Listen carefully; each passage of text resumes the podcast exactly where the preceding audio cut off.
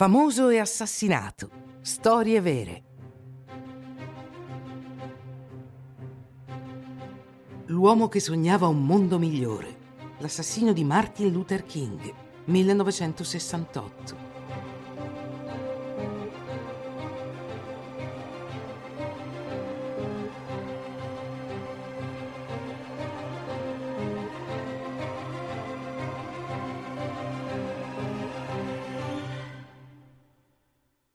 Il 28 agosto 1963 Martin Luther King pronunciò questa breve frase che rimarrà famosa. Avevo un sogno. Questo pastore di colore americano sognava un mondo di pace, dove tutti gli uomini fossero uguali e fratelli. Sebbene le leggi che stabilivano la segregazione siano state abrogate, gli Stati Uniti continuano a praticare quotidianamente la segregazione tra bianchi e neri e la violenza contro gli afroamericani non si è mai fermata. Molte persone lottano contro l'ingiustizia di un paese a due livelli. Alcuni scelgono di rispondere alla violenza con la violenza, altri prendono una strada diversa, meno radicale. Per il reverendo Martin Luther King l'odio non elimina l'odio, solo l'amore lo farà.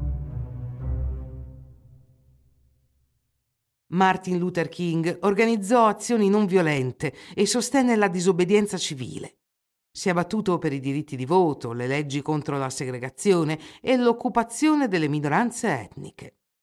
Per fare pressione e sensibilizzare l'opinione pubblica internazionale sulla situazione dei neri americani, organizzò un boicottaggio degli autobus a Montgomery, la città dove Rosa Parks si rifiutò di cedere il posto a un bianco su un autobus ha guidato sit-in e marce pacifiche, ha organizzato l'occupazione di edifici e di luoghi pubblici.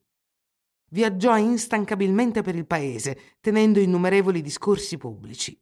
Fu spesso arrestato e imprigionato perché le autorità rimasero prevalentemente segregazioniste, nonostante le leggi contro la segregazione approvate nel 1964 e nel 1965.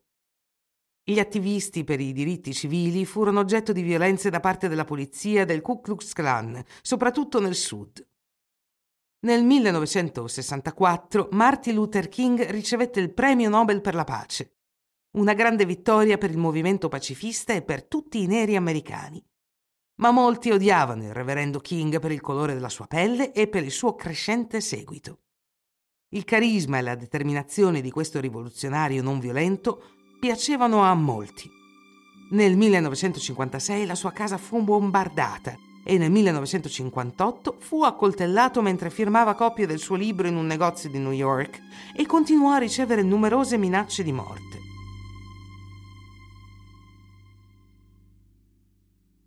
Nel marzo 1968 Martin Luther King si recò a Memphis, nel Tennessee, per sostenere i netturbini neri in sciopero per ottenere una paga e trattamento migliore.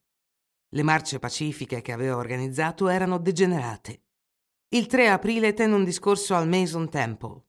Davanti alla congregazione disse: Come tutti vorrei vivere a lungo. Era felice che il suo popolo si stesse muovendo verso la libertà. Ma il giorno dopo, mentre si trovava sul balcone del Loran Hotel, fu colpito alla gola da un cecchino morì poche ore dopo in ospedale.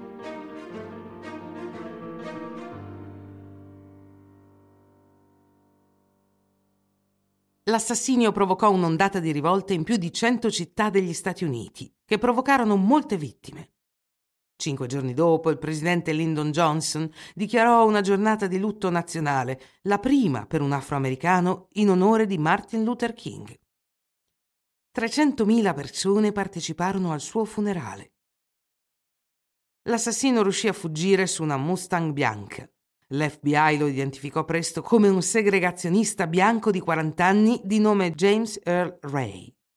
Fu arrestato due mesi dopo, processato in meno di tre ore e condannato nel marzo 1969 a 99 anni di carcere.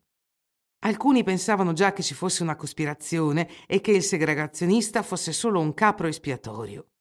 Si parla di una cospirazione che coinvolgeva la mafia e il governo, ma nulla è stato provato in questo senso.